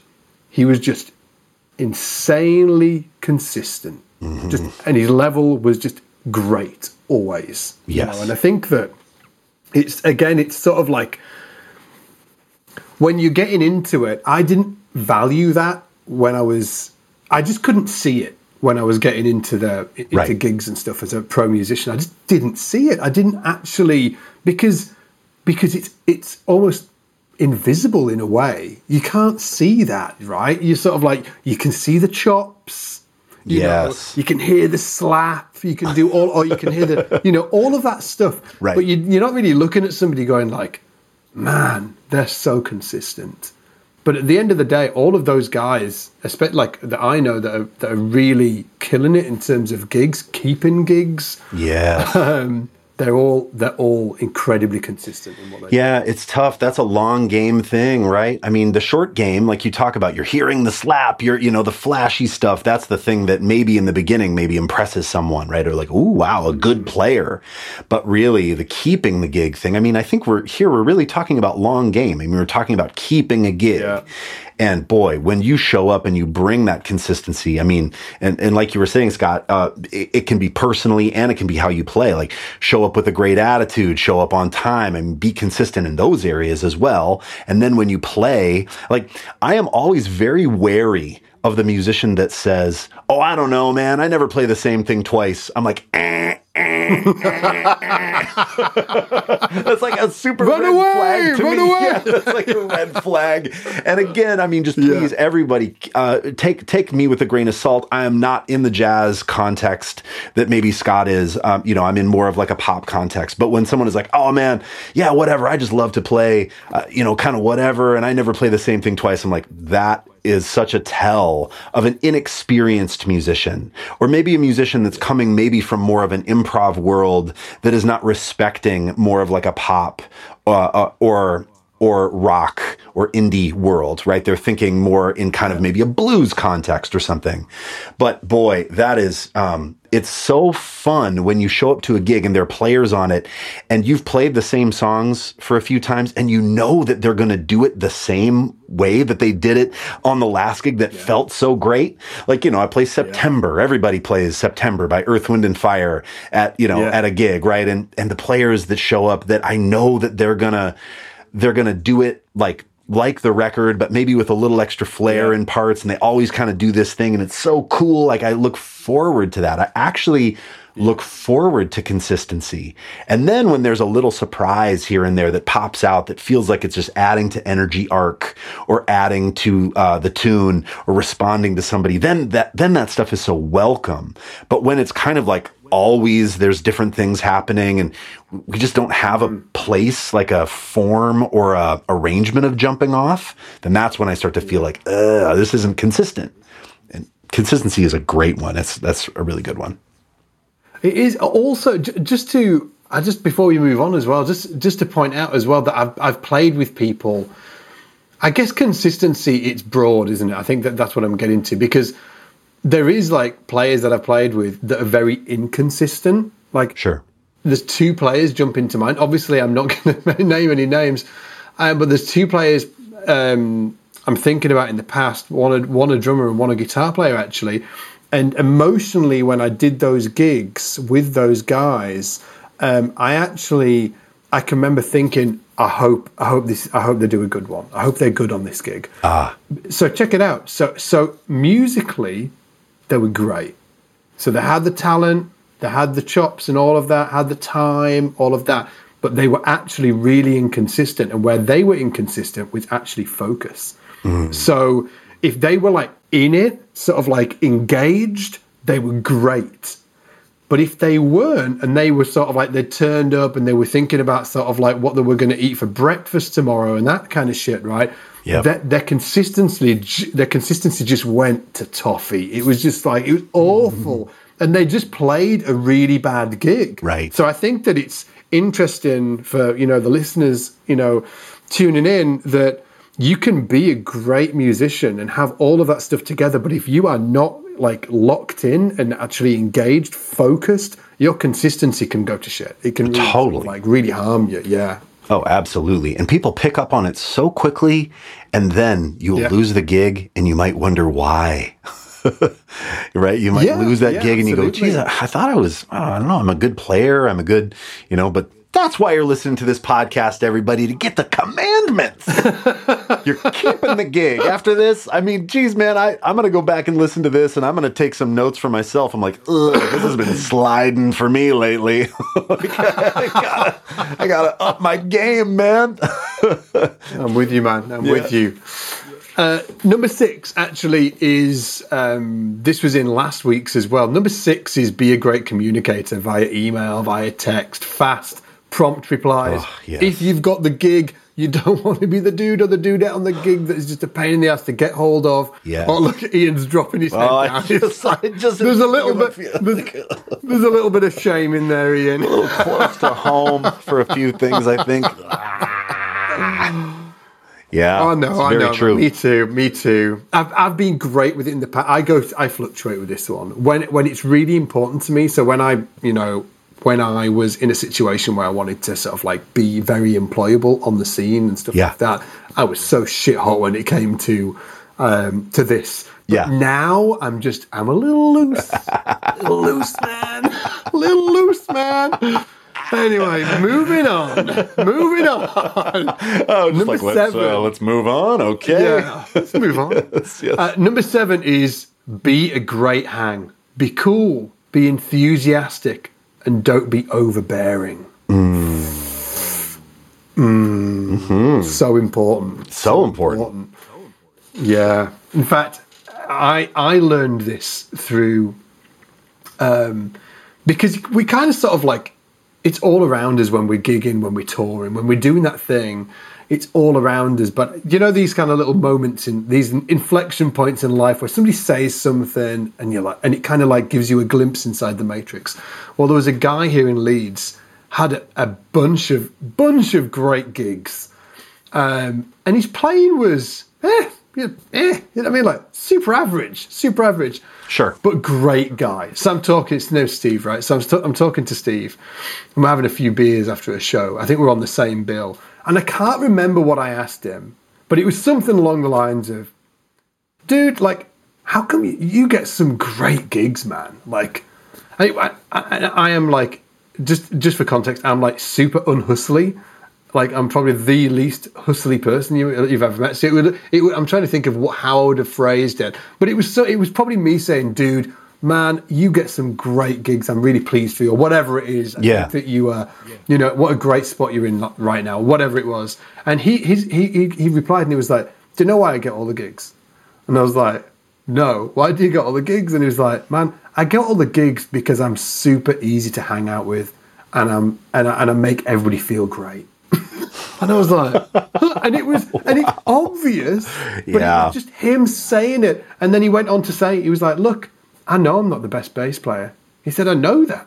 He said, you know, I'll never be that guy. He said, but if you're coming on tour with me, if he said, I'm really dialed in to making feel, people feel comfortable and Yeah. people feel, feel like a family. And he was. He was like the guy that just pulled everybody together socially. He was. I- It was. It's hard really to describe, but he just had some this warmth, this energy.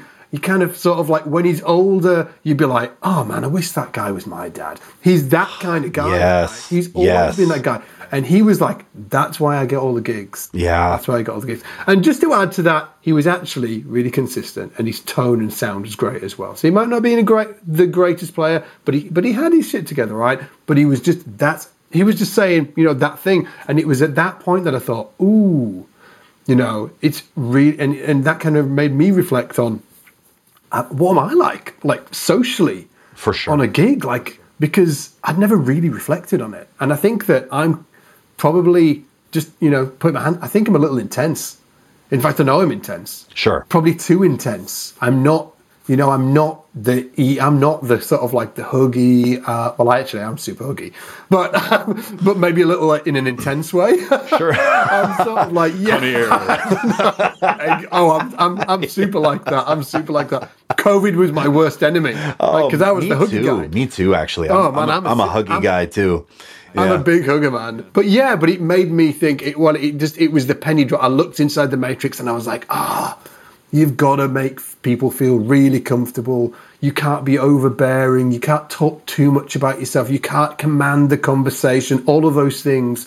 It's just sort of like you've got to pay attention to them if you are maybe like me or like you, like somebody else like Sure, me for sure. more, I'm, I'm, a, I'm a bit intense but maybe if you're if have like a dark like some people i know have got a bit, bit of a dark personality you know Right. a little bit depressive and and that kind of thing you know that's not me but again you've just got to be aware of how you're making people feel in, in on the gig in the room you know with Man, your- absolutely. your, And it's- co-musicians Yes, and it's so easy to talk about, and everybody talks about it. But it's e- it. The hard thing is that it takes self awareness and self respect and self esteem. It takes Mm. you being really comfortable in your own skin, and so it's not really Yeah. something that you can practice. It's not really something that you can say like, "Well, if I leave the house ten minutes earlier, it's going to solve this problem of being late." Like, there's a very simple way Yeah. to solve that, just logistically. But being a good hang is more nebulous. I think I, I will just say that what I have encountered in terms of a a tangible way to start to solve this problem is if you are super prepared for the gig and you're not nervous and you don't need to ask tons of questions about what happens on this bridge and Got that it, yeah. bridge. Yeah. I think the prep actually for me helps me then to just to be in, to be uh, talking about kids, talking about the movies, talking about, you know, just to like to be a hang. When I feel like I'm nervous or I'm not going to cut it, I don't belong. When I'm when it's the self doubt or uh, imposter syndrome stuff that's creeping in, that's I think what makes me feel a little too intense or a little like I'm going kind of over the top because maybe I don't feel like I deserve to be there. I haven't done the work to be there or something. But when I feel the most like myself and the most comfortable in my skin is when the preparation for the job is long past and I can actually just like look someone in the eye and talk about music or movies or family or whatever and just be in that space and kind of go with the flow um, that that for me is like a tangible way to increase my level of hang you know Yeah, like I definitely need to do work on this, man. I'm just, yeah, I'm a little intense. I'm, I'm definitely a little, I'm just intense. I'm intense, and I- Uh, what's it? Is it commanding the conversation? I, I've got a really bad habit of dragging the conversation to somewhat, to, to sort of like something that interests me. I'm a bit sort of like I do with Lisa. I mean, like Lisa's like, Scott, what? Like, what are you talking about? She was like, I just asked you about sort of like this thing, and you, you said like three sentences, and now you're talking about something completely different. It's like this automatic thing. I'm really good at it. I'm sort of like, you ask something, within sort of like 30 seconds, I kind of grabbed that thing that you wanted to talk about, and sort of like, Yes, it's this yes. other thing. you're like "Ha- have you seen the new f bass lisa Exact. Oh yeah, that's exactly one. She Yeah. just yeah. She says I'm so bad at it. Oh, She's- I am I'm too. so bad man. at it. I am too. I need to really watch that. Uh, just just a quick story. I was on a tour, um, and there was an artist that was opening this big tour. It was uh, I was out with Hutchinson supporting Kelly Clarkson. There was an artist Hmm. that had paid a lot of money to open this tour, and that happens where like someone wants a twenty minute opening slot, and then they're nobody. They want the exposure, so you pay for that exposure. And this artist, she was great. Um, but green. And she had a father who was a, a wealthy, wealthy oil guy in Texas. And at any moment, if he was talking to you, he wore a cowboy hat and boots. And, and at any moment, if he could turn the conversation to something of his interest, he would. I'll never forget. Eric has this little dog named Elmer, who's a chihuahua with big ears, adorable dog, and is holding the dog. And I remember this guy came up and said, Hey, man, your dog kind of looked like a bat. And Eric said, Oh, okay. And he's like, You like bats? And we said, Uh, and he's like, You like the Batmobile? And we said, Yeah. And he's like, check this out. And he opened his phone and then he proceeded to show us his airplane hangar full of Batmobiles. Like he collected Batmobiles, all the eras, wow. special builds. I and suddenly he, feel better about myself. yeah, I just, yes, because I mean, dude, everybody does this, right? I mean, I do it too. I feel myself doing yeah, it, especially yeah, with my wife, yeah. talking about opportunities or something cool, or you know, something cool I'm doing with SBL or on a gig, or you know, I do that too. But this guy was the ultimate. I'll never forget. He saw an opportunity. He thought the dog looked like a bat. He really wanted to show us his huge collection of Batmobiles, and that was his in to put his big phone phone in front of us and show us all of his Batmobiles. So you're not so bad, Scott. It's all good. he looks like a bat. You like bats?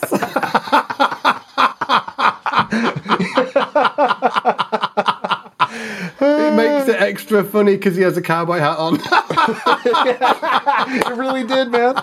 It really did. Yes. Um, it was just. It was. A, it was such a funny. Char- he was such a character. It was unbelievable. Yeah.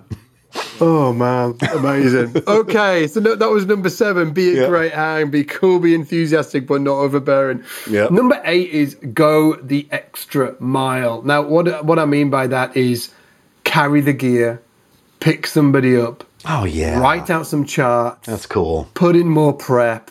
Like just go the extra mile when you can. There is a gazillion opportunities to go. Like in all, you know all of these sort of like gigging scenarios or rehearsal scenarios or recording studio scenarios, there's always a, a, like a load of ways you can go the extra mile. Always take it. Always take it. Oh, that's so good. And you use the word opportunity, and that is exactly it. Instead of thinking like, oh, this guy always, this guy never brings a nine volt battery and he always asks for one, or this person always needs to get picked up, or uh, there's never, there's never food at the solve it. What if you're the person that, yeah. you know, decides, hey, you know what, this gig, part of the gig is bringing the nine volt battery for the guitar player.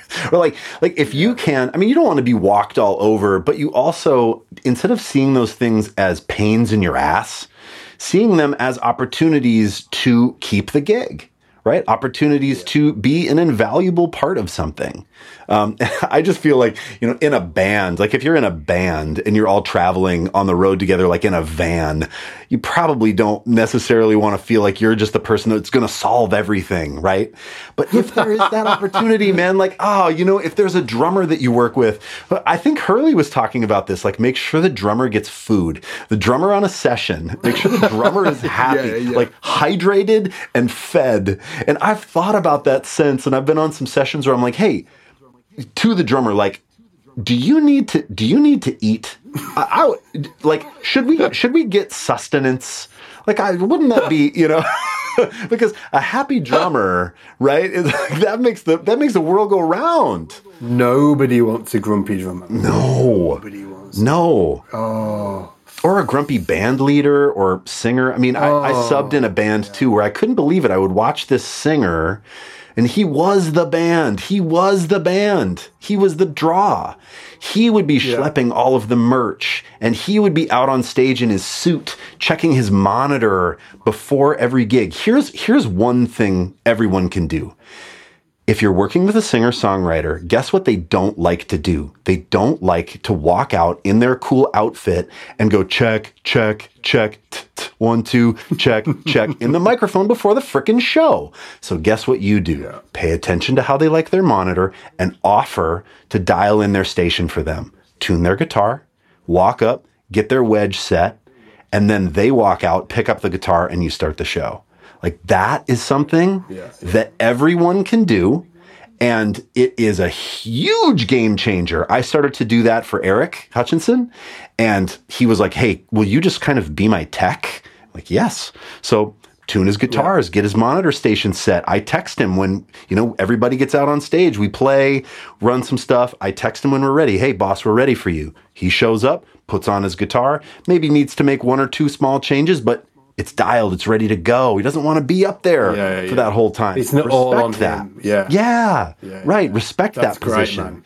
And you can do that at a local level. Anybody listening to this is thinking like, oh yeah, my singer does kind of, you know, and resist that thing of thinking like, oh, the singer's the prima donna and they should work really hard for no, like what if you decide to respect that position and try to make that position even uh, more easy to be a part of, you will keep Yeah, that yeah. gig. You'll keep that gig. Yeah, exactly, exactly. That's a great one, man. I really love that. Um, number nine, two more to go. Oh, here number we go. nine, Actually, this was this was number ten for the last one. Actually, for the Ten Commandments of getting the gig. Number nine is be curious, ask questions, don't be the silent kid at the back of the class. Yeah. Again, you know, just be open to just finding out all of the stuff that you need to know. And if you're unsure of anything, just put your hand up and ask because people really respect that. And then it means that, like for me, I, I was in a situation where I kept on, it was like I was doing this jazz band thing. I was like in my early 20s. I wasn't really that experienced. And, and the endings, the endings of the tune in um, when you're playing a standard in a in a jazz scenario, man, like a bunch of different things can happen, and they're not written down. Right. And I just didn't know them, so I can remember doing this gig and thinking, I just keep messing up these these these endings, and I'd done like two gigs with this band, and and I just thought, well, I could carry on doing it. Yeah. And everybody's obviously a little annoyed with me. Yes. Like they're not saying anything, but they're a little annoyed. So I Yes. one of two choices. I could just keep pissing people off. Right. And ultimately they would have just grown tired of me and possibly let me go, or Yep. I would have just ruined every tune at the end of it and they just thought, Who is this kid? right? So I went Right. to the MD and I said, I'm really struggling with these endings. I'm really struggling with these endings. What can I do to to, to to basic to to sort of like make sure that I'm nailing these endings with you? And he was like, "Oh, it's easy." So, and then he just sat down. He was like, "Well, you know, there's a bunch of different ways of ending these tunes, but in general, there's like three or four. And he said, and then he just showed me them, and he was like, "I'll give you a shout, you know, to let you know what's going on." And then, you know, in the next time we're playing the tunes, and, and and we'll take it from there. You know, two weeks went by, and then I had all of the t- the endings Yes. nailed. Everything was great, and it was huge. And I just and I was really pleased in the moment that the, of the choice that I made. I was like, "Fuck, that was the right choice." Yes. Because I'd never really been in a in a situation like that before. I, I, I'd just kind of sort of like, well, I probably had, but I'd probably just not said anything. Right. And maybe it just sort of like I, I'd had it as enough of the situations to be like, oh, actually, this is damaging. When when I don't say something, when I don't ask a question, it's ask, actually damaging. So I flipped it, went and asked the question, and it was great. And then from that moment onwards, again, one of those kind of like, you know, sort of like kinks in the road where you take Yeah. a, a different, yeah, you do something a little differently and you learn that lesson that's stuck with you for life. That was definitely one for me. So Oh. after that moment, it's always just ask the question. Yes. Because they they know that you're messing up. Right. They hear it every time. They're time. just not saying it. Yeah, when you when you- think that they don't know, or you're hoping that they know they don't know. Look, they know. They know. know. Yeah. exactly, man. So yeah, so just be curious and ask as many questions as possible. Yeah, and this is about accountability. This is and and it's about self worth. Um, you know, uh, self esteem, awareness, and it's hard. It is hard to be the person you want to be. The guy that knows all the cool jazz endings, but if you're not. Ask the, where this really lands for me is references in the studio. Someone saying, "Oh, I'll do that Tame Impala thing." If you don't know what that is, you got to find out what it is. And the easiest way to do that is to admit that you don't know and say, can you just play that for me? I mean, I lost my first studio gig, right? You just Exactly. And nobody is going to be like, "Oh, I can't believe that." You know, I mean, obviously you want to know some of the big big references. I mean, I lost my first studio gig. I mean, I've told that story about, you know, the Paul McCartney thing and I was like, "Oh," and I I didn't really know the reference. I knew the name, didn't know the reference, tried it, didn't admit it. Was like, "Oh yeah, I got it. I got it." Tried it, failed, fired. right? So Yeah. so if you can just admit, say, you know what? Ah, I haven't dive, dove into that catalog. Can you just play me a reference? T- Typically, people are totally happy to do that. A re- another really good one. Um, with uh, Hutchinson, when I joined that band, I found out that he was a huge Elvis Costello fan, and I knew some of the big hits, but I didn't know a catalog. And I, we'd been around each other a lot, and he he would bring it up. He would say, "Oh, you know, Bruce Thomas um, from that first Costello band," and I would, and I was just like, "Yeah, yeah." yeah. And I kind of, and I kind of thought I knew because I've listened to Watching the Detectives, and you know, I, I I get it, but I didn't really know. So there was a moment he really loves Eric loves making playlists, and I was like, "Hey, would you ever consider making me?" Um, a Costello playlist. And he was like, Oh, I would love to. And he made me this like 60 song through the ages, complete with notes of like, okay, here's the early stuff. This is post marriage to Diana Krall. Listen to what happened to his sound. And what it was, then I listened to it. And what it was was a bonding experience. then we became homies as a result yeah. of me not just sort of like pretending puffy chested that I knew all of his references. I was like, man, I, I would actually like to know more. Would you be willing to do this? And he was thrilled to do it. So yeah, ask the questions. Just be brave enough to say that you don't know something, you know? Yeah. Like I think there's so much damage people like put them put themselves through unnecessarily in yeah. terms of sort of like their trajectory of their career by just not being honest. Yeah. And, like, it's it's, it's just like, lying. I don't know why we. I, yeah, I don't know why we do this. It's fucked up, isn't it? I mean, like, why do we? Do, humans, we're strange beasts, aren't we? We're really strange. Like for you, yeah. That you on that that first opportunity, you know, the the Paul McCartney one where you said, and if anybody hasn't listened, like Ian basically said, the guy was like, hey, like a like a Paul McCartney kind of bass line, and Ian was like, oh yeah, yeah, yeah, don't worry about it, I'm going to nail this, yeah, whatever, and had n- no clue what a Paul McCartney bass line sounded like, and obviously lost the gig. And just on the flip, imagine if it, it would have gone like this, if it, you know, like a Paul McCartney kind of bass line, and you could have said uh, you know what? I've not actually listened to many Beatles tunes. Which, like, what two or three Beatles tunes do you think, like, really would give me a taste of that specific, like that kind of bass line you're yes. for? And the guy would have probably been like, oh, kind of like a, you want to check out this, that, and the other. And you'd be like, oh, wicked. Okay, I'm just going to take a quick listen. Like the engineer is not going to, or the MD, they're not going to freak out. They're just going to, it's going to no. be great and, and, in fact, in fact, it's the opposite. It gives them an opportunity for leadership.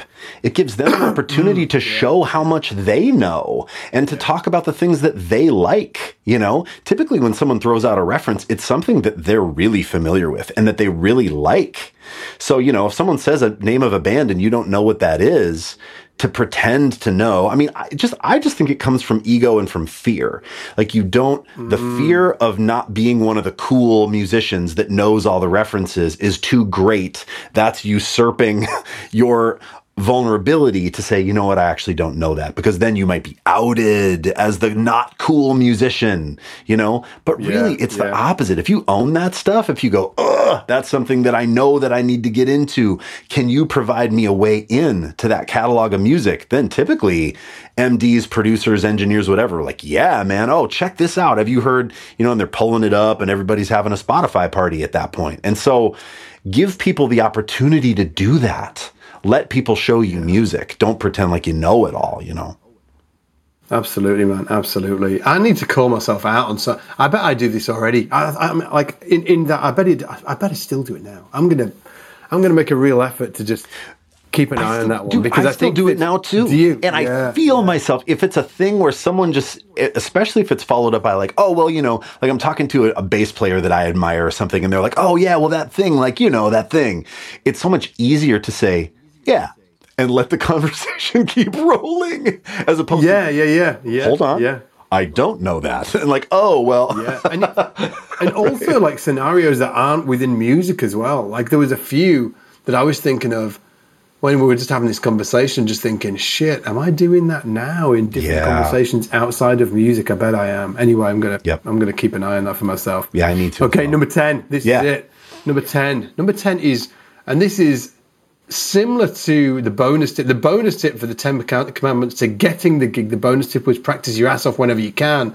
Ultimately, your your bass playing is where the book stops. Number ten for the commandments to keeping the gig is be continually trying to to try to improve yourself and your playing. Yeah. Just continually trying to do a better job of what you're doing, and that could be like broad strokes, it could be your playing, it could be your social vibe, what you like to hang out with, like the energy you're turning up with, the focus on the gig. When we talked about being, you know, consistent, and I think what it, what it really is is many different things, but just be, I guess, aware of aware of all of these elements and continually trying to push them forward and improve. Yeah. and knowing that knowing that we can all improve in many different areas.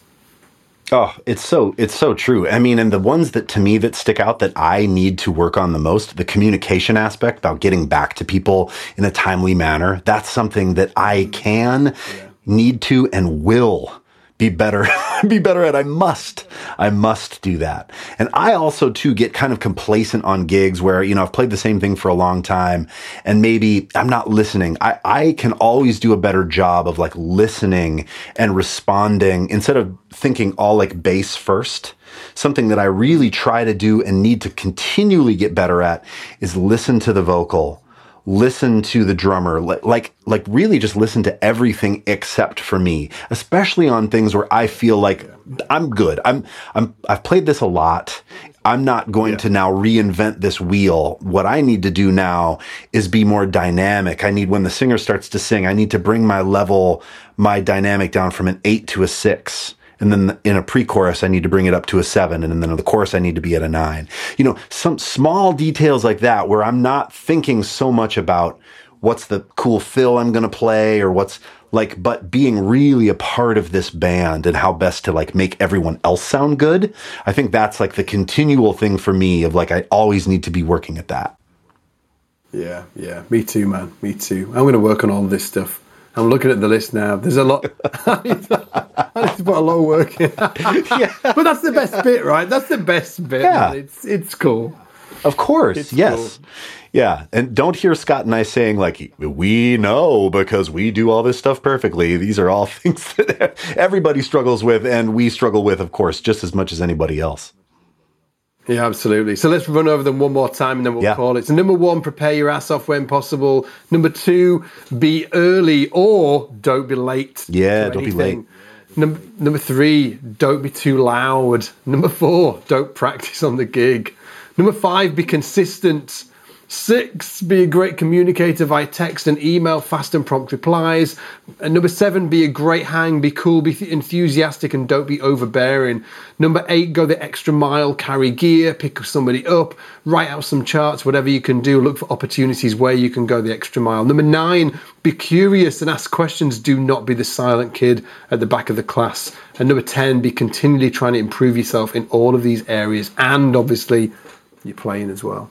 I want to ask you this. Is there a bonus tip? Is there an 11? There's no bonus tip, man. Have you got a bonus oh, I wish I asked you, and now I'm not prepared to. I'm not prepared to give you a bonus tip. Um, he, here's okay, sure, I'll give you one. Uh, and this this one is this one is maybe kind of a no brainer, but it's something that I just heard JMJ say. Justin Meldal-Johnsen, the great JMJ, talks about one of the best things that you can possibly do for your trajectory in music is just really have a broad palette of music listening. So instead of hmm. thinking always about gear, I mean, you know, like always about gear or licks or grooves or right to really really really spend some of that time if that's you if that's you or where you're not listening to a lot of music i talk to people who say like oh man you know i don't really listen to a lot of new music i listen to podcasts i listen to comedy shows i watch netflix wow well i feel that way too um, and i'm trying uh, to increase my listening. Because if you listen to more music, you just have, you're more steeped in the language. You understand more references. Immediately when someone plays something, it calls to mind something else. It helps you write bass lines. People that ask me, you know, in student focus or around uh, SBL, like, how do you write bass lines? It's like, well, yes, you have to have vocabulary. You have to be able to, you know, know what the chord tones are, but also you have to have yeah. listened to a lot of music. Listening to music is such a great way to improve all of this stuff. It'll give you things to talk about with your bandmates. It will uh, experience you in learning new lines or picking up new sounds, uh, learning new tones. Like, wow, that's kind of a cool sound. Like all these things that we're talking about today may actually be helped by just simply endeavoring to listen to more music in general. I don't know. What do you think of that? I actually no, yeah, no, absolutely. I think that it's what I fall down a little bit in that area. to Me too. I think that I used to be, I, I used to be great, but for whatever reason, as I've got older, I think that like, oh, I don't know what it's. Um, I'm going to say I listen to less music. Sure. Yes. But yeah, but of course, right? Because you have so many other responsibilities, and you're, you know, you're you're flying this ship, right? I mean, and you know, you're like, I can't be bothered with listening to music. I'm flying the ship, right? Do you know what? It, do you know what? I wonder what it is as well. And we should definitely do like a, a, a like a, an episode on this in the future.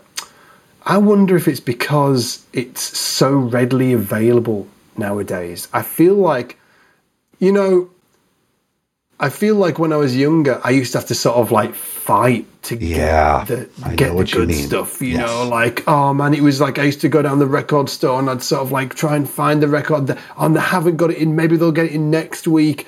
And it was sort of like there was this consistent battle, and then you'd finally get it, and then you'd like listen to it Yeah. because there was this this because you'd freaking you'd battled to get the damn thing special. in the first place, right? special, yes. special, and then you'd listen to it Yeah. for weeks and weeks and weeks, all of the songs. And there was this because of the pain that you'd put into getting it, and because it just wasn't sort of like instantly just all on tap all of the time whenever you wanted it.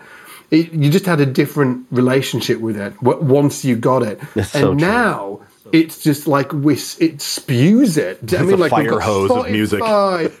It's a fire hose. There's no pain. There's no there's no kind of like barrier to entry. You don't have to put any work into getting the thing.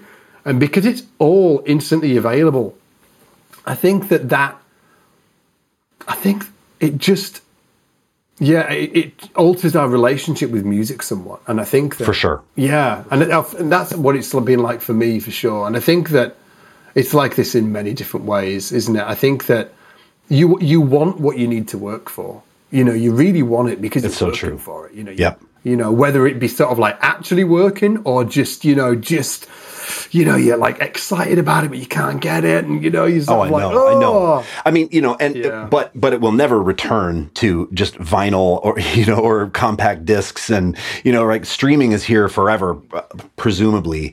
Let me say this: two things that have helped my music intake.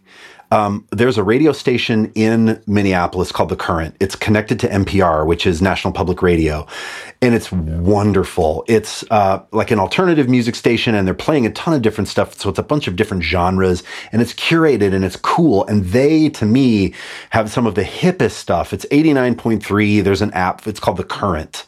There's an app for it too. You can stream it anywhere. It's unbelievable. Um, so I that is essentially just going in our house 24 seven. Even at night, I just kind of turn it down, but it's still kind of on in the kitchen. It's on all the time, and I am frequently hearing things there that maybe then I'll grab my bass. I'll go like, "Ooh, what's that?" I mean, that's how I first heard about Lizzo. It's how I first heard about oh, I don't know. I think I think Tame Impala, like all these bands that have blown up. I heard about first on the current. So if you have a radio station that you can just have on, kind of in the background, chances are something will kind of ping you and pull you in. The second thing, and this is harder, the second thing is when someone that you love, respect, admire, whatever, someone in your orbit says, Hey man, you gotta check out this record. Do it. Instead of going, yeah, so here's it, right? Here's, I do, yeah, yeah, oh yeah, totally. I I need to check that out. Here's what you do instead. This is, and, and I'm talking to myself. You take your phone, you go, say it again. I'm going to, you know, and you open your note that says, you know, recommended music and you put it in there. And then you really try to work on, you, you try to listen to that stuff when you're thinking, ah, I need to listen to something. You open that thing and go, oh man, Scott told me to check this thing out. I'm going to do that right now on my drive to the, you know, and it's, that's hard work, but it is so worth it. It's so worth it. dude dude i'm gonna do it. I'm gonna do it. Man we are gonna have to call it because um i'm getting uh, i'm getting texts from lisa saying dude where are you? Dinner's on the table. Hey, dinner dinner is on the freshly sanded table that Lisa painstakingly oh yeah yeah yeah yeah. that Instagram Man. post killed me, dude. I loved it. we've been we've been eating on the carpet like on trays for the last two days because she won't let us go on the table. Seriously. Anyway dudes thanks so much for listening. Yes. we will see you next week. Take it easy. See you in a bit. Bye. Cheers, everybody.